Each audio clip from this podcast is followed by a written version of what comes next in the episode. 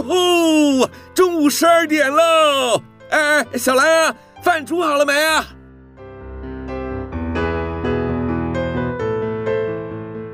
您现在收听的是云端新广播，FM 九十九点五 New Radio，最自由的新声音。现在收听亲子加油站，有办法改善小兰跟我的亲子关系吗？应该有机会吧。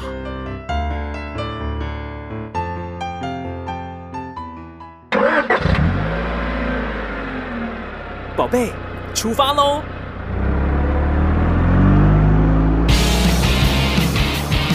亲子加油站，帮您加满教养正能量。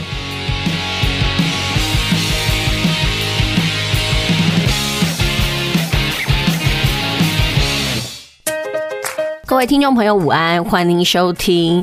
呃，这个礼拜天十月十号的亲子加油站节目，今天呢是我们的国庆假期，不知道听众朋友你今天有什么计划？晚上有想要去看国庆烟火吗？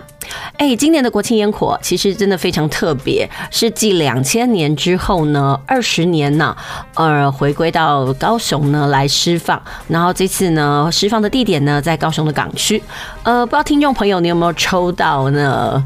入场呢，可以到现场去观看这个国庆烟火的这个入场哦。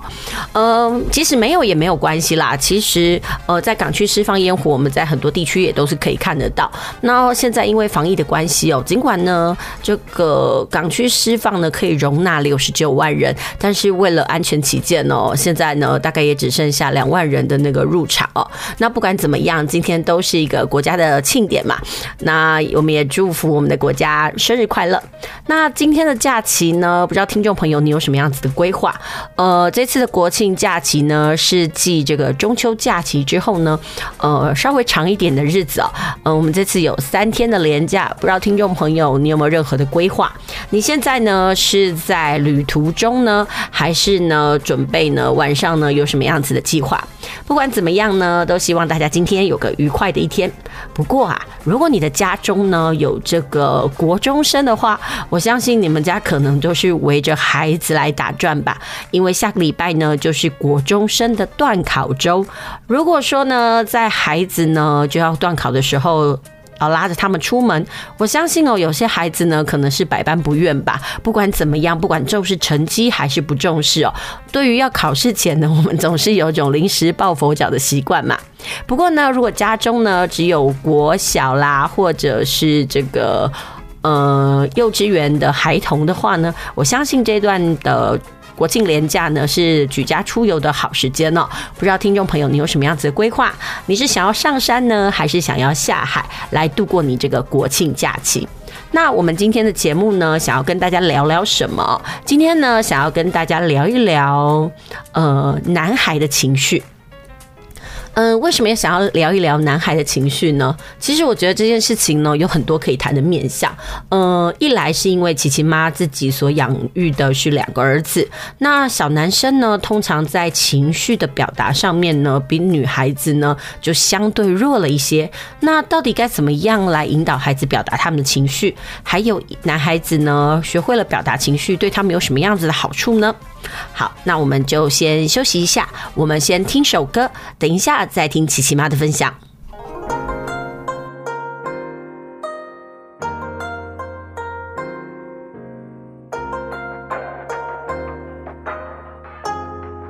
盼世老照明月，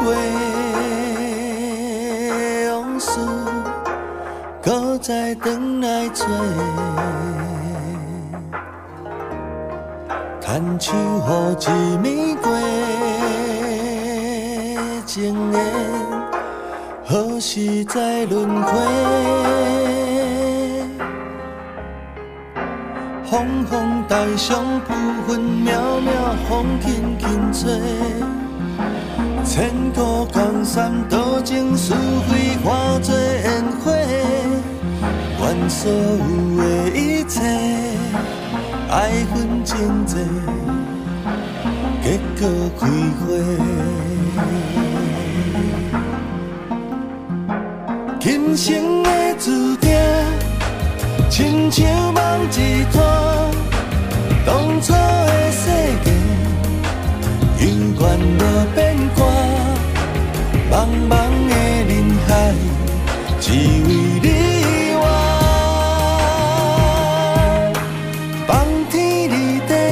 袂放下，花开花又谢，我的心在这。谁人会知影？慢慢的风尘，念你的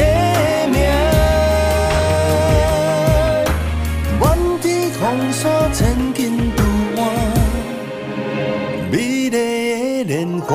的莲花。风风台上浮云渺渺，风轻轻吹。千古江山，多情似火化作烟火。愿所有的一切，爱恨情债，结果开花。今生的注定。亲像梦一团，当初的誓言，犹原无变卦。茫茫的人海，只为你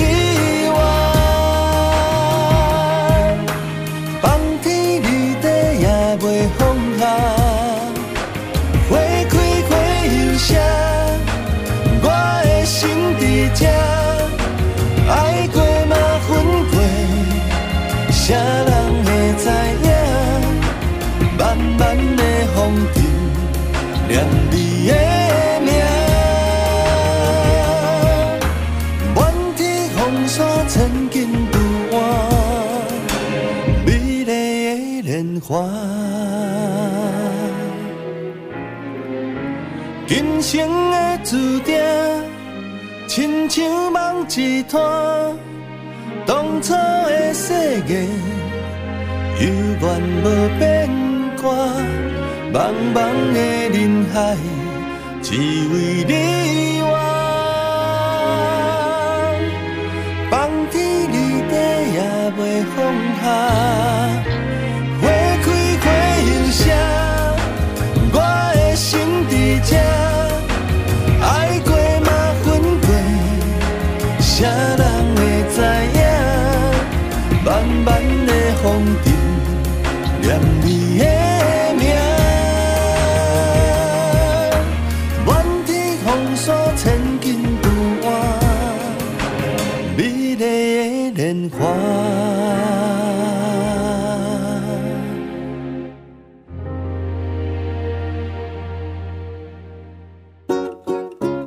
大家来读册，囡仔要学习，爸母嘛爱做回来。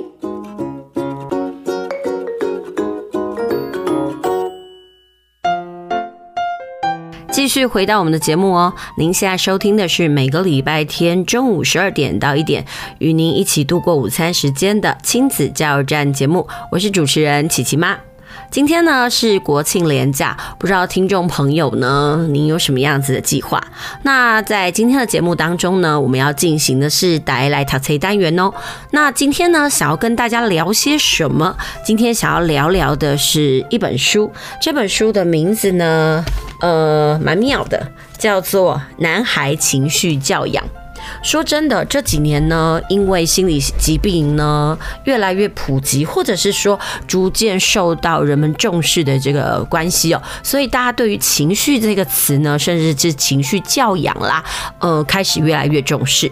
那说到了情绪这件事情哦，嗯，通常应该是女生比较会表达情绪，那男生呢，因为这个社会氛围的关系，或者是我们对他们贴了标签以及框架。男生呢，好像在于表达情绪方面呢，没有女生来的呃习惯，呃，很可能是比如说男生可能他哭啦，然后我们就会告诉他说，哎，男孩子怎么可以哭呢？你要有男子气概啊，就是这样子的枷锁，那让孩子呢对于自己的情绪呢变得越来越漠然，然后导致呢产生了很多不好的负面影响。那在这本书里面呢，其实这本书是呃美国的作者呢玛丽宝斯林区博士他所做的哦。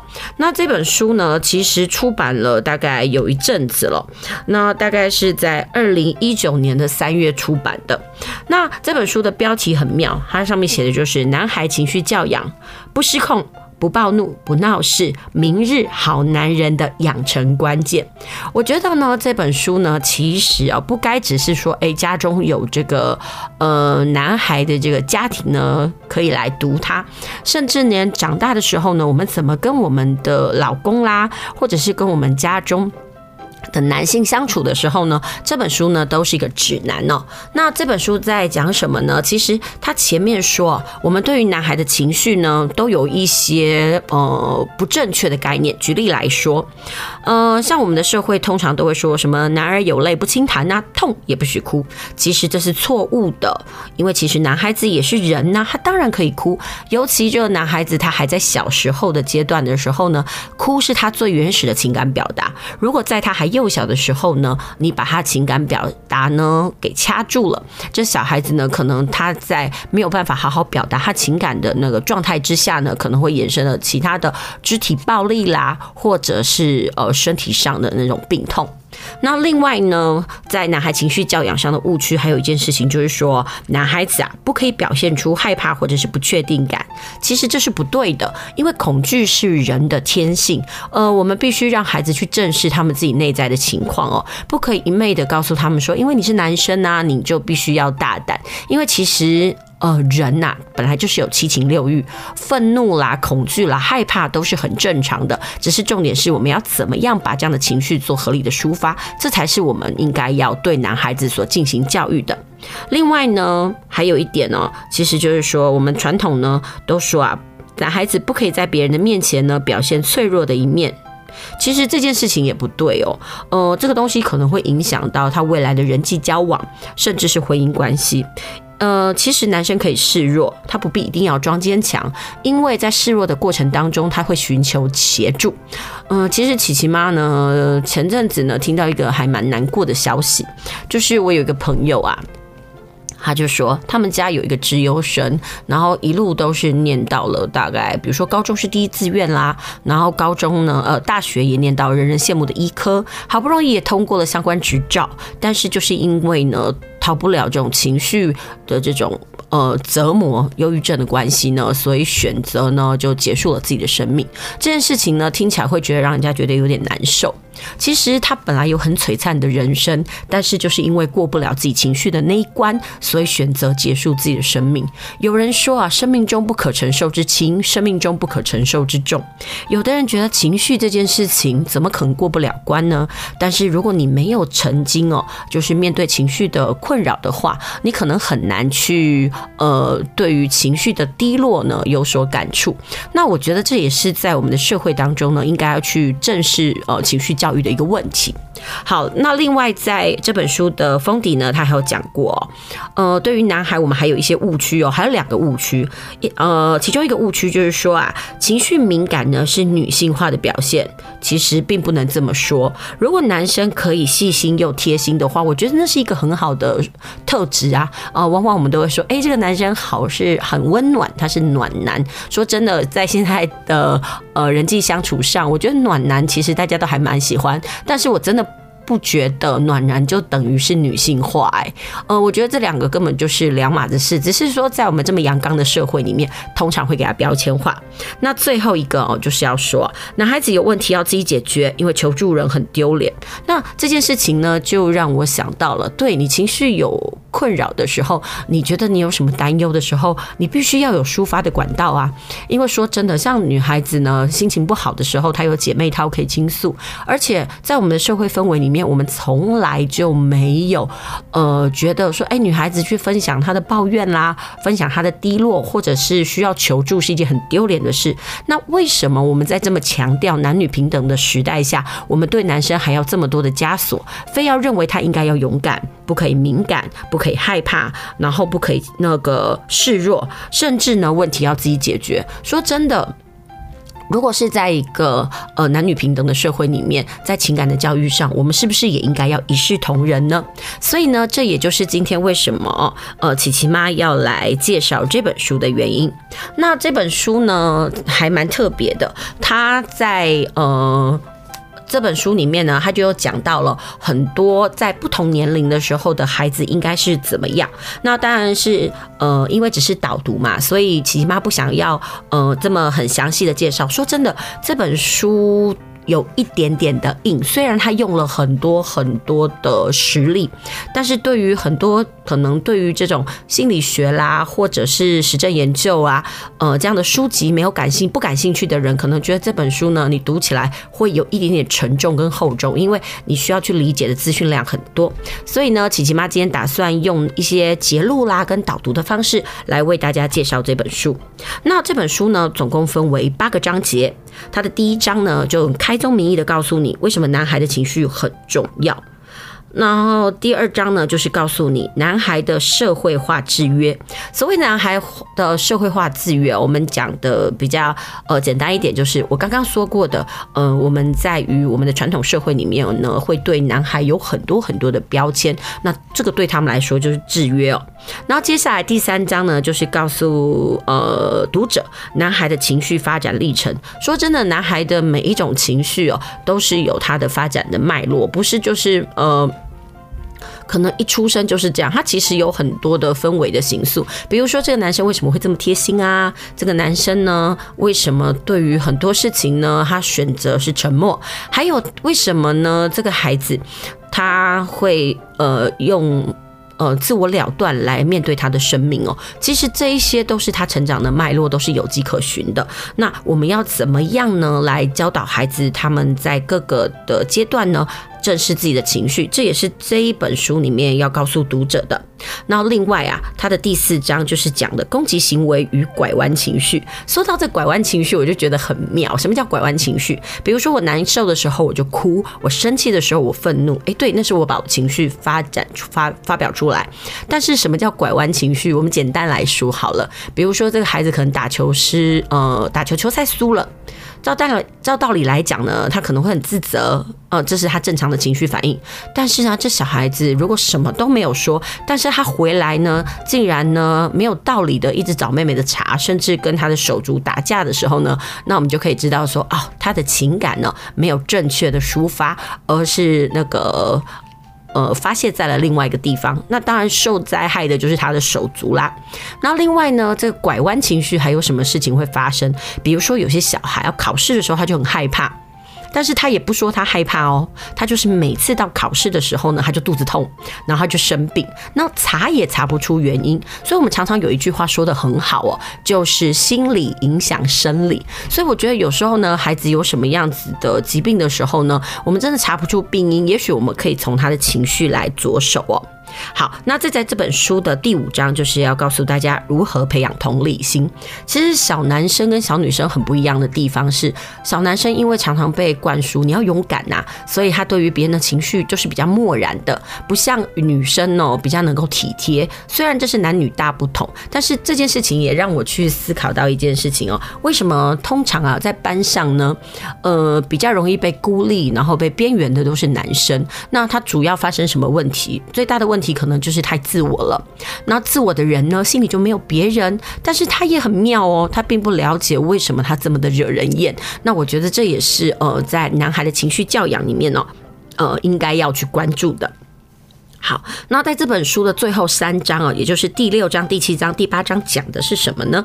他是说啊，我们希望教导小孩如何健康的表达愤怒。其实呢，对于愤怒这件事情，一味的压抑哦，并不是好事。那该如何的表达，正确的表达，有抒发的管道呢？这才是重要的。那所以等一下这部分呢，我们也会跟大家来聊一聊。那同时呢，第七跟第八章呢，它就是有写给父母的建议，还有其他长辈的建议哦。所以我觉得这本书呢，还蛮。蛮值得呃，听众朋友呢，把它当做是参考书。比如说，你想要解决呃什么样子孩子的情绪困扰啦，或者是说你想要了解不同时期的孩子他有什么样子的情绪发展，我觉得这本书都可以当做参考书。那既然是就是参考书的话，那你当然就不用从一而终的读完，你只要选择你觉得重要的部分来读就好了。好，那等一下呢，嗯，我们先休息一下，哦，我们先听首歌。那等一下。呢，我们要来跟大家聊一聊哦，就是为什么男孩的情绪很重要，还有我们该怎么样来引导男孩子的情绪。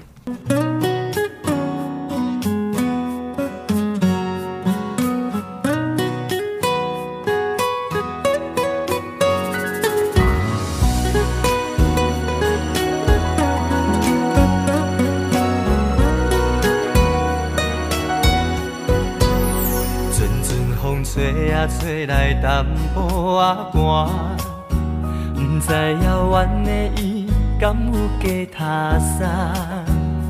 今夜的天气，你一定知影，痴情人思慕的心情，又搁是三更半暝的暗暝，房间内充满着有你的空气。惊月娘笑阮，笑阮这呢亲，爱你的心袂停止。予我做你小小的温暖的棉石被，为你化作冬天的彼个花，惊你受风吹，惊你冷冷规暝。我的一切，予我做你小小的温暖的棉石被，日日夜夜为你热情如火，一份爱的代价，爱你今生今世，你是我最爱的宝贝。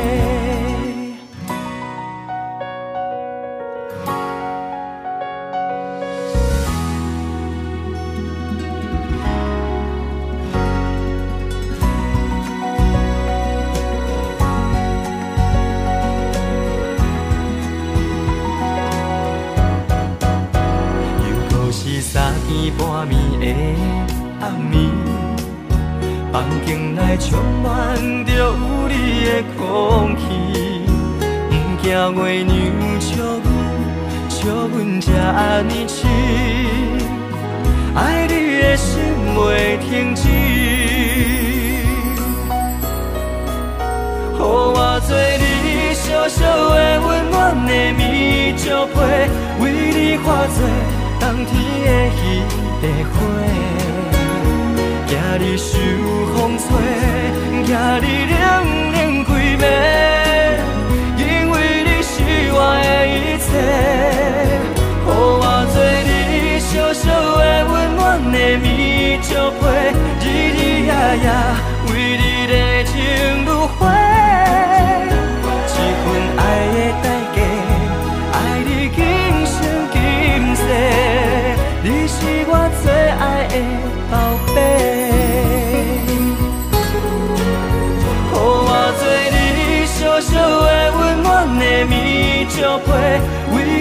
多冬天的彼个花，惊你受风吹，惊你冷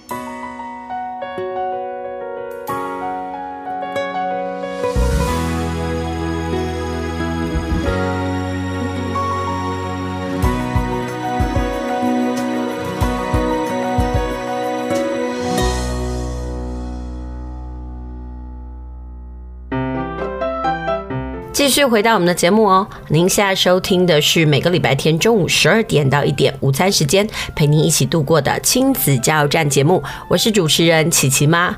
呃，上个礼拜六呢，这个金钟奖的这个。奖项哦，已经公布了，不知道听众朋友呢，你喜欢的节目呢有没有入围呢？那这一次呢，《天桥上的魔术师》啊，还有我的婆婆怎么那么可爱哦，呃，纷纷呢得到了大奖哦。我相信呢，这几年呢，台剧呢可以说是越来越风行，然后呢，他探讨了很多的这种社会现象。然后另外呢，在这次的呃奖项当中呢，做工的人呢也得到了蛮多的这个。呃，奖项哦。好啦，那今天我们要跟大家探讨的呢，当然就不是这个金冲节目啦。我觉得呢，台湾有越来越多的节目呢，反映社会现象，我觉得这是也发挥了很好的社会教育功能哦，让我们去正视到了，呃，在我们生活中应该面临的事情。说真的，如果是教条式的告诉大家，哎，我们应该重视什么，我们应该关心什么，真的远远都不如用戏剧呢传达出来的教育效果。就像我的婆婆怎么那么可爱，那我们就可能要去讨论到我们的老后。生活啦，还有就是说，哎，我们要怎么样来正视我们的晚年，以及就是呃我们的财产问题？我觉得这都是透过戏剧哦，呃，能够发挥很好的这个教育作用。呃，那前阵子哦，那琪琪妈在爬文的时候呢，呃，我就阅读到了一篇报道。呃，这篇报道呢是台师大呢，它公布了台湾幼儿发展教育调查资料库，呃，这个建字计划的调查结果。这里面呢就提及了这个台湾目前呢，呃，我们的孩子呢接受幼教的比例到底是什么？那里面有一个数据哦，我觉得还蛮值得大家来关注的，也跟我们今天的这种。呃，要介绍的书呢很有关系。呃，因为在这一次的嗯调查当中啊，其实这个调查呢是在儿童节前夕调查，然后这调查里面就提到呢，嗯、在幼儿园里面呢。营造那种有助于幼儿情绪发展的环境布置呢，可以说是非常的缺乏。所以呢，这个部分也可以让我们呃感受到一件事情哦，就是我们对于情绪教育这件事情呢，其实可以说是非常的陌生，因为我们都把它当作是人类原始的一种表现，所以很少用那种教育的方式去引导它。那所以说啊，如果我们可以及早认识这种情绪教育的重要性，我相信呢，对于很多现代的疾病呢，应该都可以迎刃而解。因为现在就是因为压力大，或者是说这个。工作的那个变换步调快速，所以很多人没有办法排解心理的问题，甚至呢，也因为情绪的问题，造成了婚姻的沟通啦、职场上的沟通产生的问题。那如果我们可以及早的在，比如说就学阶段呐，或者是家庭的环境里面呢，正式情感教育的话，我相信这些问题哦，都可以呢来解决。那在我今天要介绍的这本书啊。呃，也就是所谓的《男孩情绪教养》这本书里面呢，呃，在作者的自序里面，他就有说到一件事情，他说：“真男人必须从小呢就要来修习情绪学分。”那在这本书里面，它分了八章嘛，我在上一段阶段里面有说过。然后在这前三章里面呢，就已经概括了呃一些特定的方法，比如说你要怎么样来修补你自己本身就觉得这个呃抗拒面对男孩情绪的问题哦。呃，讲实话。提到这个要正视男孩的情绪问题，我觉得我们现在的社会已经开始好转了。以前在可能是在我们的长辈那个年代，对于男孩子他就觉得说他不可以太过柔弱，不可以示弱，然后必须要坚强，甚至呢不允许呢他们表现出他们的脆弱。所以呢，很多时候呢，呃，男孩子对于他们的恐惧啦、害怕啦，他们其实就是用隐藏的方式。所以呢，这本书的作者他说啊，他不想要去谈谈关于这种呃抗拒男孩情绪的历史分析，也不去谈整个的生物分析，他只是想要用这个他心理学教育的背景哦，让人们呢来思索男女呃男孩情绪呢如何的重要，以及为何的重要。呃，所以呢，这作者自己也有说啊，如果呢，我们对于哪个章节呃感到有兴趣的话，就直接从那个章节读起就考好了。他说，其实每个章节都是独立的，不用按照顺序呢来读。但是呢，作者当然还是建议啊，如果你在读这本书的时候呢，读到某一个程度呢，就应该要去看看前三章，因为呢，在前三章里面，对于这男孩情绪的生物机制啊、社会化及发展呢，呃，至少提供了一个很简要的说明哦。呃，就是作者为了想要强调这个男孩情绪的重要性哦，所以他第一章谈论的主题就是为什么男孩的情绪很重要。呃，说真的，男孩的情绪为什么很重要？呃，表达情绪到底有什么样子的作用？呃，这里面就要提到一件事情：情绪的作用到底是什么？情绪对我们的人生呢，到底发挥了什么样子的效应？呃，其实他就说啊，其实在表达情绪里面有四个很重要的目的。第一个牵涉到需求，比如说在我们的优幼儿时期的时候，我们是不是透过哭？那其实哭就是一种表达情绪啊。我们是不是去呃提出我们的需求？比如说他挨饿了嘛。还有另外，宝宝是不是天生就懂得辨识人脸？所以呢，可以借着予以回应，然后宝宝也需要安抚。在这样的过程当中呢，他去训练他情绪的表达。然后另外一个时候呢，情绪还有个功能叫做认同，呃，情绪可以界定一个个个人哦。他说，情绪其实是人生历练的一部分，它可以帮助我们打造自我。每一个人经历当下的方式其实都是独一无二的，意思就是说，我们每一个人对于每一件事的感受都与众不同。那这个东西也是建构我们之所以成为跟别人不一样的人的一个重要关键。我们可以透过这样情绪的表达跟抒发呢，来看见自己，认识自己。然后这些感觉呢，都可以确认我们这个个体到底是什么样子的人，所以这就是为什么情绪重要的原因哦。而第三个情绪的功能就是在于联系。呃，它可以透过传递讯息，让人互相联系。因为情绪，你会知道你不孤单，所有人都有类似这样的经验。即使有的时候那是一种很内在的感觉，但是也可以使我们跟人家沟通，人生更有意义。举例来说啦，比如说我情绪不好的时候，呃，我有人可以对谈；那或者是我害怕的时候呢，呃，有人可以聊一聊。我觉得那就是一种情绪的沟通。呃，总比没有七情六欲的人呢、其实很多人都会觉得说你缺少了有有血有肉哦，然后最后一个就是情绪，它可以帮助我们做思想的整合，甚至有些学者认为哦，有思想就必然会有对应的情绪，在人体的各种功能当中呢，这种强大的合作呢，就可以使情绪帮助我们，甚至是干扰我们的记忆跟其他认知能力哦。呃，这句话怎么说？那比如说啊，呃，当我们在学习的过程当中，如果呃我们可能喜欢这个老师，喜欢这个氛围，喜欢这个情境，那我们可能学起来就非常的带劲。那如果说在这样的学习过程当中呢，呃，我可能可能学不好，我可能就要遭受处罚，或者是我有丢脸的那种情绪的话，那相对的这些情绪都会造成我们学习上的阻碍哦。所以真的说真的。情绪除了是表达出来以外，它对于我们整个人生历程呢，可以说是非常息息相关。而这也就是为什么作者觉得说，嗯，呃，我们应该要来学习情绪，而且甚至是不分男女哦。呃，不过他说，在传统的社会里面呢，很多的爸妈呢，很抗拒让小孩去谈论情绪，尤其是男孩子。那呃，抗拒的原因其实是一种父母的焦虑啦。怎么说呢？因为他们担心，如果孩子表达出情绪，不知道会发生什么事。呃，可能是因为他们也是在这样的社会氛围的框架里面呢，而生活得太久了，所以他就会觉得说，哎，如果我小时候呢，在一件事情上，我表达出我的软弱，人家会不会瞧不起我？呃，或者是说，针对这件事情我哭了，大家会不会觉得我好讨人厌？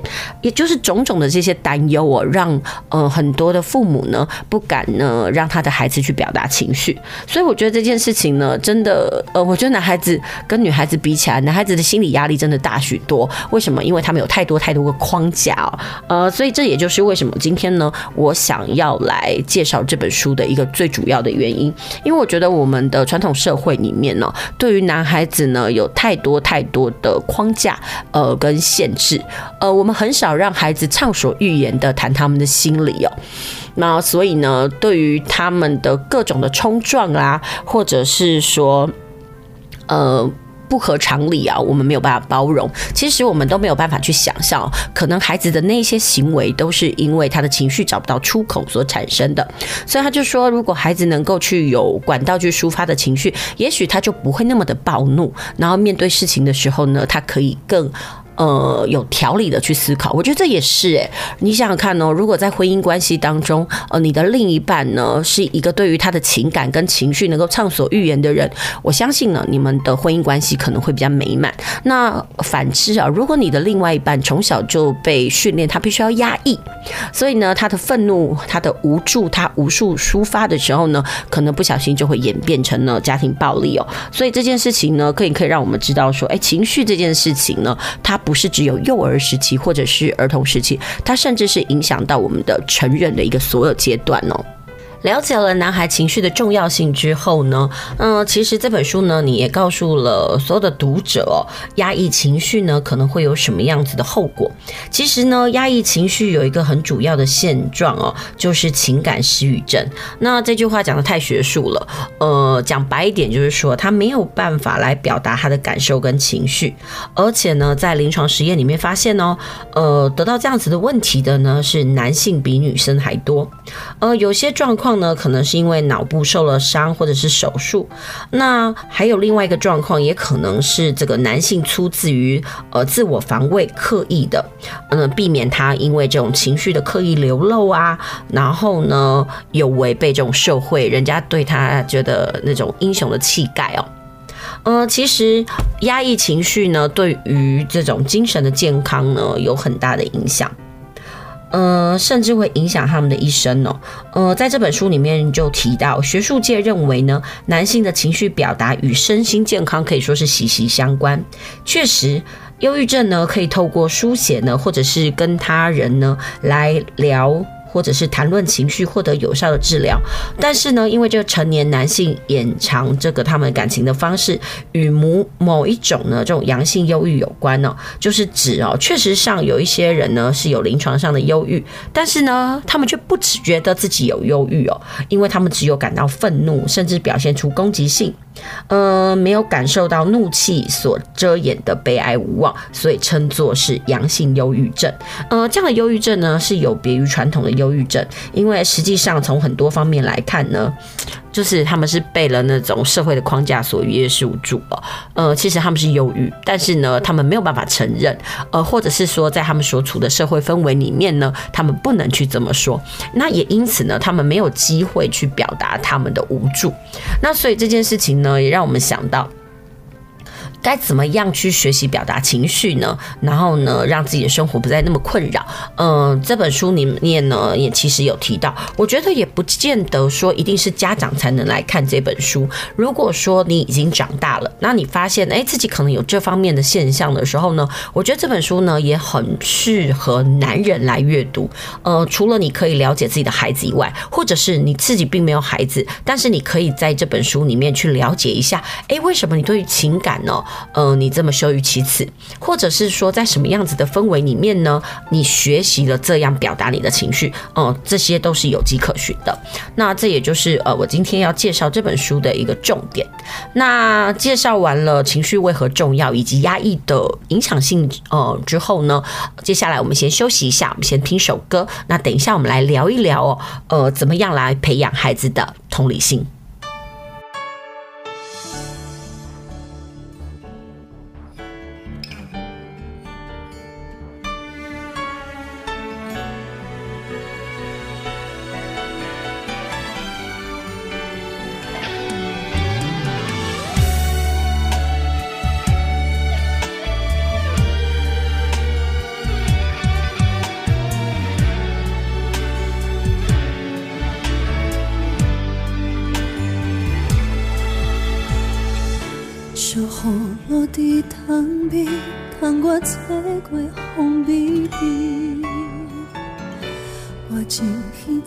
花蕊，那也袂开。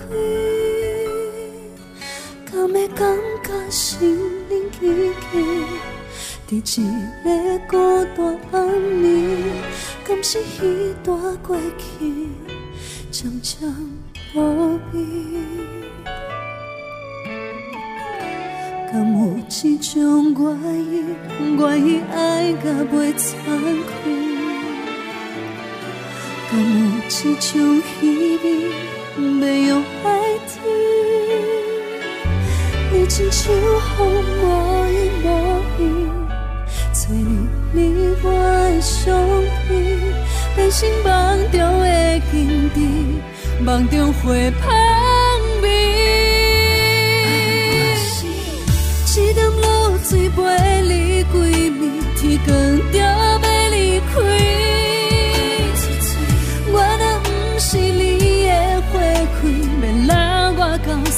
三更。一潭露水闪闪星星，天光就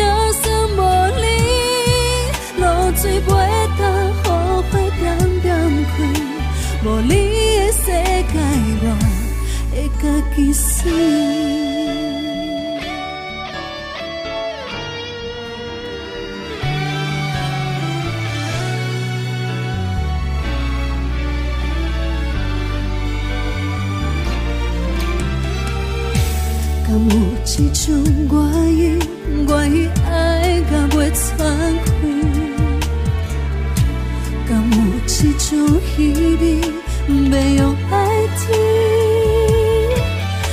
亲像风无依无依，吹入你我的伤悲，变成梦中的景致，梦中花香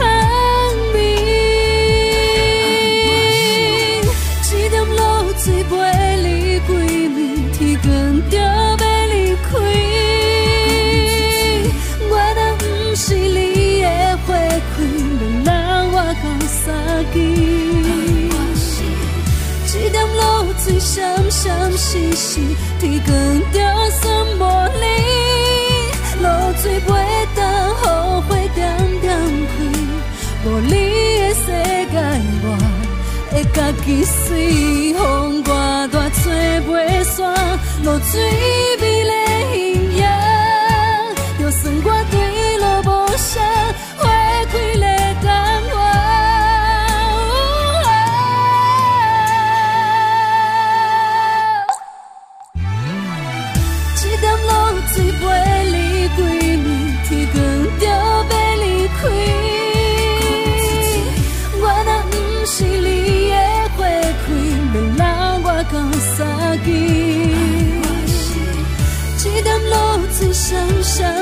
闪闪，天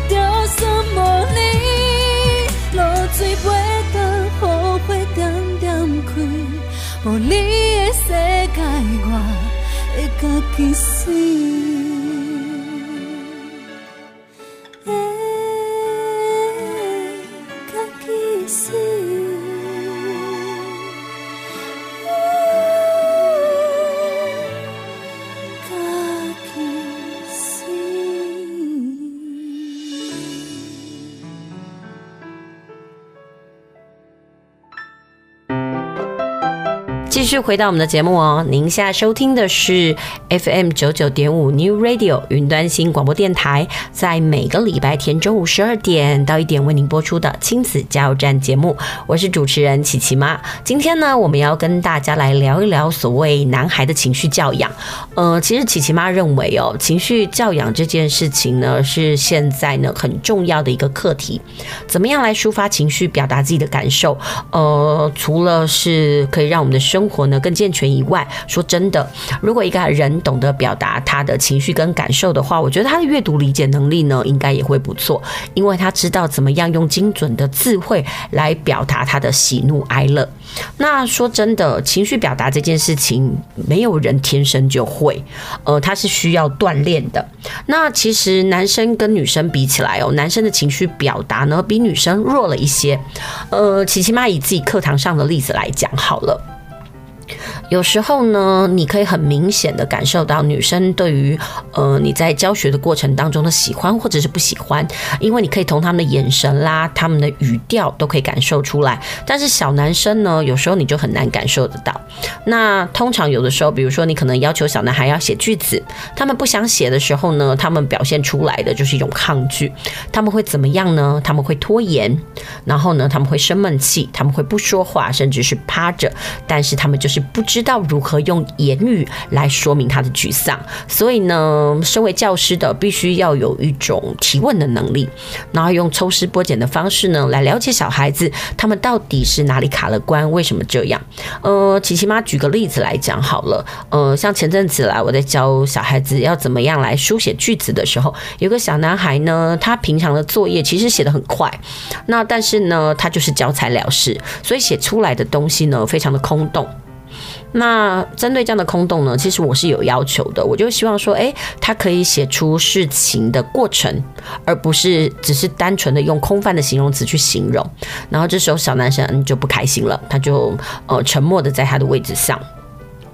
然后呢，当大家都写完的时候，他还没有办法下课的时候，你就可以知道他的慌张跟愤怒哦。那对于这样的状况呢，我们先同理他。诶，我大概知道，诶，他为什么不想写？因为他会觉得说，诶，以前就可以，为什么现在不行？那于是我就把他叫过来，我就问他。那你告诉我，你这样的状况是什么？因为我觉得他是可以的，但是为什么他不做呢？然后他最后就跟我讲说，因为他觉得很累呀，所以呢他就不想写。那我就跟他讲，那因为很累不想写，我们要在这边僵持很久诶。那其实你是可以的，那你为什么不试着把它写完呢？那当然是就是在两方的沟通之下呢，小男孩愿意动笔了。我觉得在这样的状况下呢，也必须不需要就是去强迫小孩，因为说真的，我们常说情绪会影响你的学习嘛，如果我们用强的，哎，也许在第一次的状况之下，小孩子会顺从了你，但是也许从此之后呢，他对于你的课程呢就产生了排斥性。我永远都觉得说啊，如果孩子能够真心喜欢你的课程的时候呢，他学起来才会有动力。其实我常常都要跟很多的家长去分享哦。你可以试着回想，在你的求学阶段有哪些课程呢？是让你兴味盎然，一定是那些你有感兴趣的课程，而不是被强逼的那些课程哦。所以我都会希望说，能够让孩子在学习的状况之下呢，心情愉快呢，才是一个很重要的学习动机哦。不可否认的，其实还是有很多家长呢，对于孩子的情绪这件事情呢，采取是比较漠然的态度。他们可能会觉得说，哎，我小时候就是这样长大，从来也没有人关心过我的情绪，为什么我要花那么多的时间去关照我孩子的情绪？这跟他的学习到底有什么样子的帮助呢？其实呢。呃，说真的，情绪教育这件事情，它是必须经过练习跟锻炼的。呃，如果一个男孩子他漠视情绪的话呢，恐怕呢他也会失去体验跟感觉情绪的能力。那有一个方法就是防患未然啦，然后另外一个办法呢就是挺身介入，实时的锻炼孩子们情绪表达。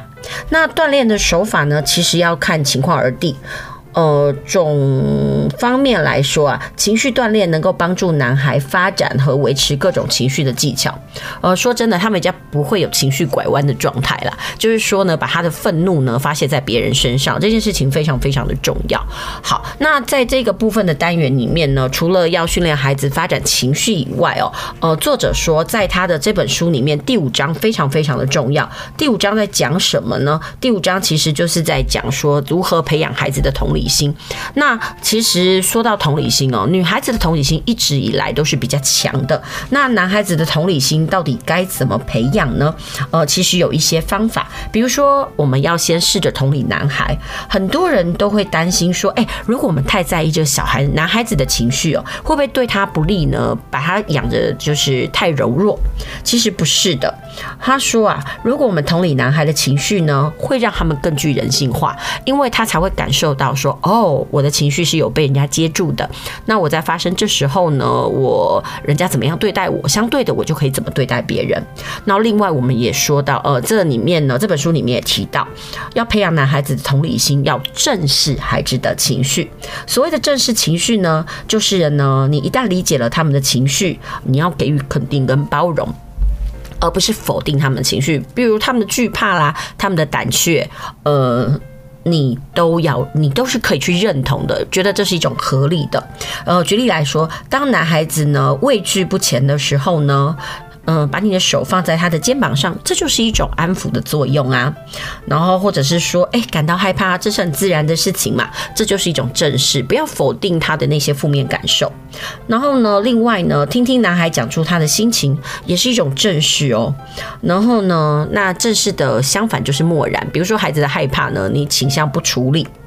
呃，或者是羞辱他们的感受，这个东西呢，其实都不利于孩子培养同理心。那除了是正视孩子的感受，然后呢，安抚他们以外，另外我们还必须要教导孩子什么叫做同理心。那最简单的方法呢，就是让这种东西成为家庭的一种思考或感受的一部分。呃，让他成为像骑脚踏车这样子不知不觉的，然后这个事情就可以变成很轻而易举的嘛。呃，举例来说，如果是幼儿的话呢，就可以用故事中的角色啊、玩伴呐，或者是家人，然后来分享这个感受。然后，其实说真的，要培养同理心的这个部分哦，不必一定要是什么人生的重大课题。呃，其实教导同理心，简而言之，就是要明白他人的感受与需求。很多时候呢，我们都会说，哎，现在孩子怎么搞都自说自话，活在自己的世界里面，然后甚至怪他们不懂得父母的辛劳。那这时候我们要去反省一件事情哦，我们有教过孩子吗？我们有告诉过孩子吗？如果他从来都没有这样子的体验，你又凭什么去指责他的不对呢？好，那另外的呢，在培养同理心的这个部分呐、呃，就是要教导界限，就是当孩子和青少年能够感知到别人情绪的时候呢，呃，也要让他们学会建立自己跟他人之间的心理界限。如果呢，没有了这一条线呢，就会产生某种共生的状态，呃，他就会搞不清楚哪些需求究竟呢，这情绪到底是属于谁的。意思就是说，我可以有同理心，但是我也必须要了解一下。哎，那个是他的悲伤，我只是同理他，但是我不一定，呃，要跟他一样哦。这种东西才可以，呃，避免呢，在关心他人的时候呢，也把别人的问题呢揽为自己的。那另外呢，在教导孩子同理心的部分，还有一种叫做直接示范。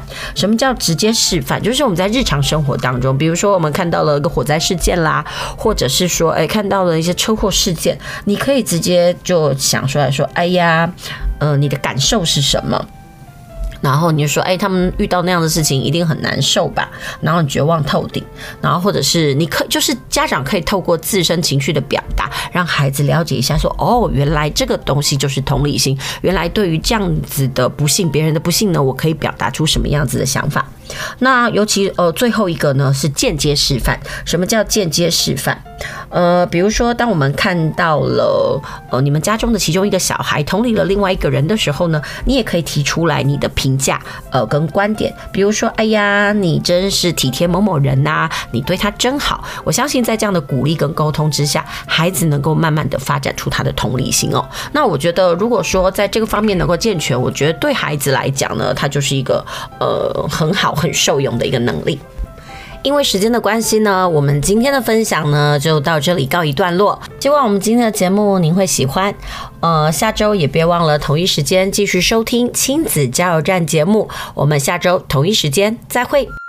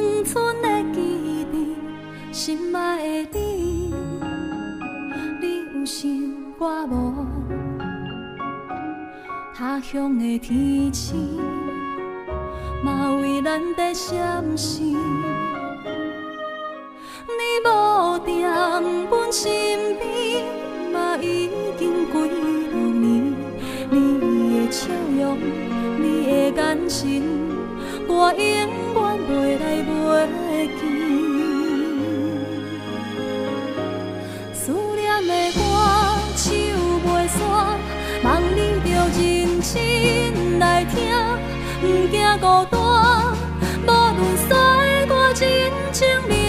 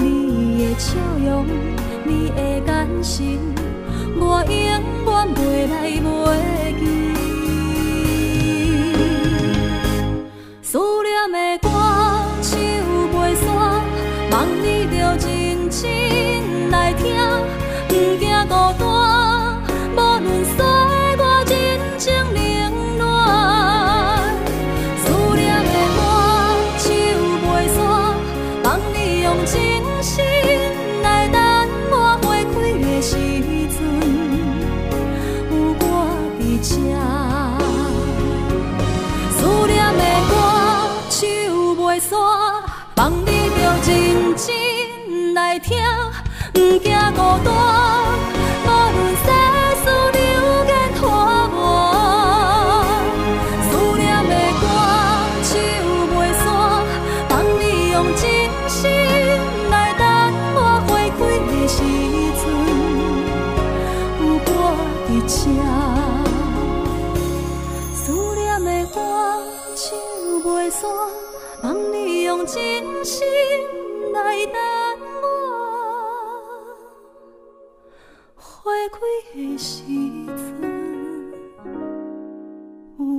啊，起。